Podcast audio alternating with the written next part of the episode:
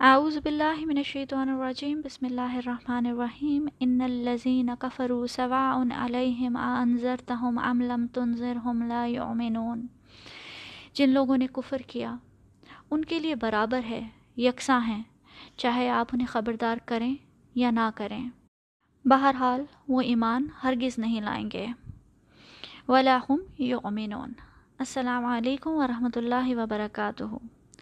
یہاں اس دوسرے گروپ کی بات ہو رہی ہے، جن کے بارے میں اللہ سبحانہ و تعالیٰ نبی پاک صلی اللہ علیہ وسلم کو کہتے ہیں کہ وہ کفار ہیں۔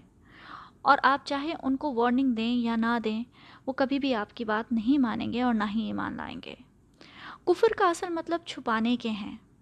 رات کو بھی کافر کہا جاتا ہے کیونکہ وہ ہر چیز کو چھپا لیتی ہے کسان جب زمین میں بیج بوتا ہے تو بیج کو مٹی کے نیچے چھپا دیتا ہے، اس لیے اسے بھی کافر کہتے ہیں۔ کافر جو اپنے اندر حقیقت کو چھپا لے۔ کفران نعمت بھی کہا جاتا ہے، اللہ کی نعمتوں کو چھپانا یعنی اس کا شکر نہ ادا کرنا اور نہ ہی اس کا حق ادا کرنا۔ اس لیے اسے کفران نعمت کہا جاتا ہے۔ اللہ سبحانہ و تعالیٰ نے عالم ارواح میں ہم سب کی روحوں کو جمع کر کے ہم سے بندگی کا وعدہ لیا تھا۔ سورہ آراف میں آتا ہے وہ اشحدم الفسم السط بھی رب قالو بلا شاہدنا۔ اور انہیں خود ان کے اوپر گواہ بناتے ہوئے پوچھا تھا، کیا میں تمہارا رب نہیں ہوں؟ انہوں نے کہا، ضرور، آپ ہی ہمارے رب ہیں، ہم اس پر گواہی دیتے ہیں۔ یہ وعدہ ہماری روحوں کو یاد ہے۔ ہماری روح کی میموری کا حصہ ہے۔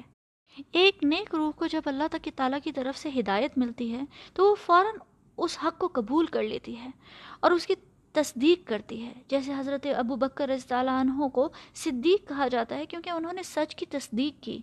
لیکن کافر حقیقت کے سامنے آنے کے باوجود بھی اس کو اپنے اندر چھپا لیتا ہے۔ اس کی تصدیق نہیں کرتا۔ یہاں کافر وہ ہے جو کفر پر اڑ گیا اور اس کے لیے اب واپسی کا کوئی راستہ نہیں ہے۔ ابو جہل حضور پاک صلی اللہ علیہ وسلم کی قرآن کی تلاوت چھپ چھپ کر سنا کرتا۔ جب آپ صلی اللہ علیہ وسلم رات کو تہجد پڑھتے، وہ آپ کے حجرے کے باہر چھپ کر سنا کرتا۔ وہ کہتا تھا کہ میں جانتا ہوں کہ یہ حقیقت ہے، لیکن آج تک بنو ہاشم نے جو بھی چیز پیش کی ہے، بنی بنو مخزوم نے اس کا مقابلہ کیا ہے۔ لیکن اب اگر وہ کہہ رہے ہیں کہ ہمارے پاس نبی ہے، اللہ کا رسول ہے، اور وہ یہ قرآن پیش کر رہے ہیں، تو اس کا مقابلہ ہم کیسے کر سکتے ہیں؟ اس لیے بے شک یہ حقیقت ہے، لیکن میں اس کو کبھی قبول نہیں کروں گا۔ یہ ہے ڈھیٹ ہو جانا، کفر پہ اڑ جانا۔ ایسے لوگوں کے لیے کہا گیا ہے کہ چاہے آپ انہیں نصیحت کریں یا نہ کریں، یہ ماننے والے نہیں ہیں۔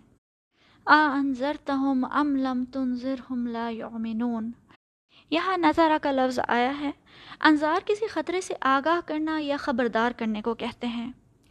ہم اکثر اپنی سوسائٹی میں نظر ماننا بھی سنتے ہیں اور عربی زبان میں بھی منت ماننے کو نظر ماننا کہتے ہیں۔ اس کا بھی روٹ ورڈ اسی لفظ سے آیا ہے۔ یعنی کسی خطرے کی وجہ سے کسی چیز کو اپنے اوپر لازم کر لینا۔ فار ایگزامپل اگر کوئی پاس ہونے کے لیے نظر مان لے کہ اگر میں پاس ہو گیا تو میں روزہ رکھوں گا۔ یہ کرنا جائز ہے یا نہیں؟ یہ ایک الگ ڈبیٹ ہے اور ایک فکی مسئلہ ہے، لیکن اگر کسی شخص نے فیل ہونے کے خطرے کی وجہ سے نظر مان لی ہے، تو اسے بھی نظر کہتے ہیں۔ اس لیے نظر کہتے ہیں کیونکہ یہ فیل ہونے کے خطرے سے بچنے کے لیے نظر مانی گئی ہے۔ خطرے سے آگاہ کرنا انظار ہے اور خطرے سے آگاہ کرنے والے کو نذیر کہتے ہیں۔ اسی لیے حضور پاک صلی اللہ علیہ وسلم کو بہت دفعہ قرآن میں نذیر و مبین کہا گیا ہے۔ صاف صاف خبردار کرنے والا، خطرے سے آگاہ کرنے والے۔ نبی پاک صلی اللہ علیہ وسلم جب ان لوگوں کو دعویٰ دیتے تو ان کی ہدایت کے لیے بہت بے چین رہتے تھے۔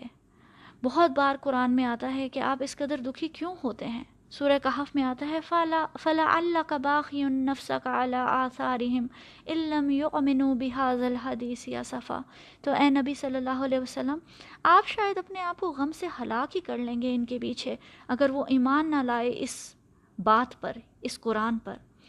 اس لیے بھی اس آیت کے ذریعے اللہ سبحانہ و تعالیٰ نبی پاک صلی اللہ علیہ وسلم کو تسلی دیتے ہیں کہ آپ کے خبردار کرنے میں کوئی کمی نہیں ہے، آپ کے انظار میں کوئی کمی نہیں ہے۔ آپ ان کو جتنا بھی خبردار کریں، جتنا بھی وارن کریں، یہ کبھی ایمان نہیں لائیں گے۔ پرابلم آپ کی تبلیغ میں نہیں پرابلم ان کے دلوں کے ساتھ ہیں۔ اور پھر اللہ تعالیٰ فرماتے ہیں، ختم اللہ علی قلوبہم وعلی سمعہم وعلی ابصارہم غشاوہ ولہم عذاب عظیم۔ اللہ نے مہر کر دی ہے ان کے دلوں پر اور ان کے کانوں پر اور ان کی آنکھوں کے سامنے پردہ پڑ چکا ہے اور ان کے لیے بہت بڑا عذاب ہے۔ خاتمہ سیل یا مہر کو کہتے ہیں۔ پرانے زمانے میں جب کوئی امپورٹنٹ خط بادشاہوں کو خاص طور پہ بھیجا جاتا تھا، تو اس پر موم کی مہر لگائی جاتی تھی تاکہ وہ سیل کر دیا جائے۔ ظاہر ہے، لیٹر کسی کے ہاتھ بھیجوایا جاتا تھا، اس زمانے میں تو کوریئر یا پوسٹ کا کوئی طریقہ نہیں تھا۔ تو اس کی سیکیورٹی کے لیے یہ مہر لگائی جاتی تھی کہ اب یہ خط جو ہے وہ سیکیور ہو گیا ہے اور وہ سیل توڑے بغیر نہیں کھولا جا سکتا۔ کوئی چیز اس کے نہ اندر ڈالی جا سکتی ہے، نہ اس سے نکالی جا سکتی ہے۔ نبی پاک صلی اللہ علیہ وسلم نے بھی جب پہلی بار رومنس کو اور پرشین کے کے بادشاہوں کو خط لکھے تو آپ کو بتایا گیا کہ وہ کوئی خط اس وقت تک ایکسیپٹ نہیں کرتے جب تک کہ اس پہ سیل نہ لگی ہو، مہر نہ لگی ہو۔ تب حضور پاک صلی اللہ علیہ وسلم نے اپنے لیے ایک سلور کی انگوٹھی بنوائی اور اس کے اوپر محمد الرسول اللہ صلی اللہ علیہ وسلم لکھوایا اور وہی مہر آپ اپنے لیٹرز کے لیے یوز کیا جا کیا کرتے تھے۔ حضور پاک صلی اللہ علیہ وسلم کو بھی خاتم النبوہ کہتے ہیں یعنی کہ نبوت کی سیل یعنی کہ آپ کے بعد اب کوئی اور نبی آنے کی کوئی گنجائش نہیں۔ اللہ سبحانہ و تعالیٰ کہتے ہیں کہ اللہ تعالیٰ نے ان کے دلوں پہ مہر لگا دی ہے۔ اس کا مطلب یہ نہیں سمجھنا چاہیے کہ اس مہر کی وجہ سے انہیں ہدایت نہیں ملتی۔ بلکہ اس کا مطلب یہ ہے کہ ان کے دل پہ سیل یا مہر تب لگائی گئی جب ان کی ہدایت کی کوئی امید باقی نہیں بچے۔ یعنی وہ کفر پر اور گناہ پر اڑ گئے اور جم گئے۔ بہت سارے لوگ یہ سمجھتے ہیں کہ شاید یہ سیل اب لگ گئی ہے اور اس کی وجہ سے ان کو ہدایت نہیں مل رہی۔ لیکن اللہ سبحانہ و تعالیٰ نے کبھی بھی بندوں پر اس طرح کا ظلم نہیں کیا۔ جب تک کہ انسان گناہ پر اڑ نہ جائے، کفر پر اڑ نہ جائے، اس وقت تک اس کے دل پر مہر نہیں لگائی جاتی۔ مہر صرف اس وقت لگائی جاتی ہے جب تک اس کی جب اس کے لیے ہدایت کا ہر راستہ بند ہو چکا ہو اور یہ بات ظاہر ہو چکی ہو کہ اب اس کے لیے کوئی امید باقی نہیں ہے۔ یاد رہے کہ اس آیت میں ان کفار کی بات ہو رہی ہے جنہوں نے قرآن کو اپنے کانوں سے سنا۔ قرآن ان کے سامنے حضور پاک صلی اللہ علیہ وسلم نے چالیس سال گزارے اور ان کو پتہ تھا کہ یہ صادق اور امین ہے کائنات کی بہترین ہدایت کی کتاب ان کے سامنے نازل ہوئی۔ بہترین ٹیچر نبی پاک صلی اللہ علیہ وسلم نے انہیں تیرہ سال تک تبلیغ کی، لیکن تب بھی انہوں نے اسلام کو سچ نہیں سمجھا، اسلام کو قبول نہیں کیا، اس میسج کے سامنے اپنے آپ کو نہیں جھکایا۔ تب اللہ سبحانہ و تعالیٰ کہتے ہیں کہ ان کے دلوں پر اور ان کے سننے پر اور ان کی آنکھوں پر پردہ ڈال دیا گیا۔ دیکھا جائے تو ہدایت کے یہ تین ہی راستے ہیں۔ دل میں یا تو اللہ تعالیٰ کی یاد زندہ ہو جائے۔ وہ اللہ تعالیٰ سے کیا ہوا وعدہ ریوائیو ہو جائے، یاد آ جائے۔ ہم نے پہلے بھی ڈسکس کیا تھا کہ ہدایت کے راستے پہ یا دل کے راستے انسان آتا ہے، دماغ کے راستے۔ کوئی ایموشنل واقعہ ہو جاتا ہے، کوئی ایکسیڈنٹ کوئی کسی کی بات دل پر اثر کر جاتی ہے۔ کوئی بچہ بیمار ہو جاتا ہے کسی کا۔ کوئی بہت بڑی خوشی مل جاتی ہے۔ انسان کا دل نرم ہو جاتا ہے۔ ایموشنز کی وجہ سے انسان اللہ سبحانہ و تعالیٰ کے سامنے سرنڈر کر دیتا ہے، اللہ سبحانہ و تعالیٰ کے راستے پہ آ جاتا ہے۔ لیکن اگر دل پہ مہر لگ جائے، تو پھر کوئی چیز اس کے دل کو اثر نہیں کرے گی۔ کوئی چیز دل کو نہیں ہلا سکتے۔ دوسری چیز جس پہ مہر لگا دی گئی ہے، وہ ہے سم اہم ان کے سننے پہ بھی مہر لگا دی گئی ہے۔ سننا بھی دو طرح کا ہوتا ہے۔ ایک تو کانوں سے سننا اور دوسرا دوسرا ایسا سننا کہ جس کا آپ پہ کوئی اثر ہو۔ اکثر ہم بچوں کو کہتے ہیں تو میری بات کیوں نہیں سن رہے؟ یہ نہیں کہ وہ سن نہیں رہے ہوتے، بلکہ ان کا اس سننے سے، کانوں سے سنتے ہیں، لیکن اس کا ان پہ کوئی اثر نہیں ہوتا۔ قرآن بھی اس زمانے میں کوئی کتاب کی فارم میں نہیں تھا۔ حضور پاک صلی اللہ علیہ وسلم قرآن اپنے حفظ سے پڑھا کرتے تھے اور لوگ سنا کرتے تھے۔ حضور پاک صلی اللہ علیہ وسلم جب بھی خانہ کعبہ کے سامنے قرآن کی تلاوت کرتے، تو مشرقین کانوں میں انگلیاں دے کر ادھر ادھر بھاگتے تھے کہ اس قدر خوبصورت کلام ہے کہ اس کا جادو ہم پر ہو جائے گا۔ وہ قرآن کو پوئٹری سمجھتے، قرآن کو جادو سمجھتے، لیکن اس کے الفاظ کا کوئی بھی اثر ان کے دلوں پہ نہیں ہوتا تھا۔ وہ قرآن کو سنتے تو تھے اور جانتے تھے کہ یہ ایکسٹرا آرڈینری کلام ہے، لیکن ان کے کانوں پر مہر لگ گئی تھی۔ اس لیے کانوں کے ذریعے ان کے دل تک اس کا میسج نہیں جا سکا۔ تو جس کے کانوں پہ اللہ نے مہر لگا دی، اب اس کے سامنے جو مرضی قرآن پڑھ لو، آیت بتا دو، نصیحت دے دو، دعویٰ دے دو، کچھ سنائی نہیں دے گا۔ اور یہ اگر کم تھا تو تیسری چیز ان کی بسر پہ۔ وہ اللہ اب سورہم غشاوا اللہ سبحانہ و تعالیٰ نے ان کی آنکھیں بھی ڈھانپ دی۔ غشاوا ہوتا ہے، غشیہ، ڈھانپ دینا۔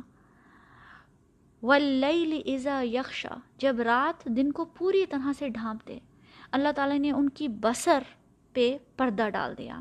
اللہ تعالیٰ نے پردہ ان کی آئین یعنی آنکھوں پہ یا نظر پہ نہیں ڈالا بسر کا تعلق بصیرت سے ہے۔ جیسے ہم بہت ساری چیزیں دیکھتے تو ہیں، لیکن جب وہ چیزیں ہمارے دل پہ اثر کریں یا ہمارے اندر ایک سوچ ٹریگر کریں تو اسے بصیرت کہتے ہیں۔ جیسے ہم دل کی آنکھ کہتے ہیں اللہ تعالیٰ قرآن میں دو طرح کی آیات کا ذکر کرتے ہیں۔ ایک تو قرآن کی آیات ہیں جو وہ لوگ کانوں سے سنتے تھے اور دوسرا اللہ سبحانہ و تعالیٰ اپنی تخلیق کی آیات بتاتے ہیں، اپنی تخلیق کی نشانیاں بتاتے ہیں۔ سورہ عال عمران میں آتا ہے ان فی خلق السماوات والارض واختلاف اللیل والنہار لآیات للالباب بے شک زمین اور آسمان کی تخلیق میں اور دن اور رات کے بدلنے میں عقل والوں کے لیے نشانیاں ہیں، آیات ہیں۔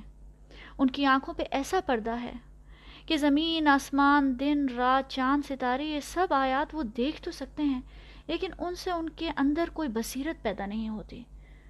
ان کے، کیونکہ ان کے ابسار پہ پردہ پڑ گیا ہے۔ ہماری زندگی میں اس کی کیا امپلیکیشن ہے؟ اس کا کیا اثر ہے؟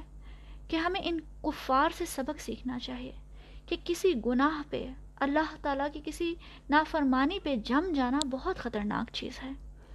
یا تو ہمیں کسی چیز کا علم نہ ہو، تب گناہ ہو جائے، تو وہ چیز حجت بن سکتی ہے کہ ہمیں اس چیز کا علم ہی نہیں تھا۔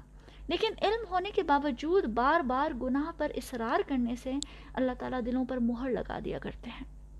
اسی لیے ہم دیکھتے ہیں کہ کسی بھی گناہ میں شروع میں کچھ شرمندگی اور گلٹ ہوتا ہے، لیکن جب انسان اس گناہ پر اڑ جائے تو آہستہ آہستہ وہ گناہ نارمل بن جاتا ہے۔ یہاں تک کہ انسان گناہ کے کاموں کو فخر سمجھنا شروع کر دیتا ہے۔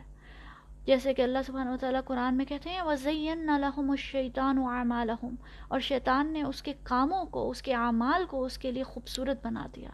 اللہم اللہ جعلنا منہم السلام علیکم ورحمۃ اللہ وبرکاتہ۔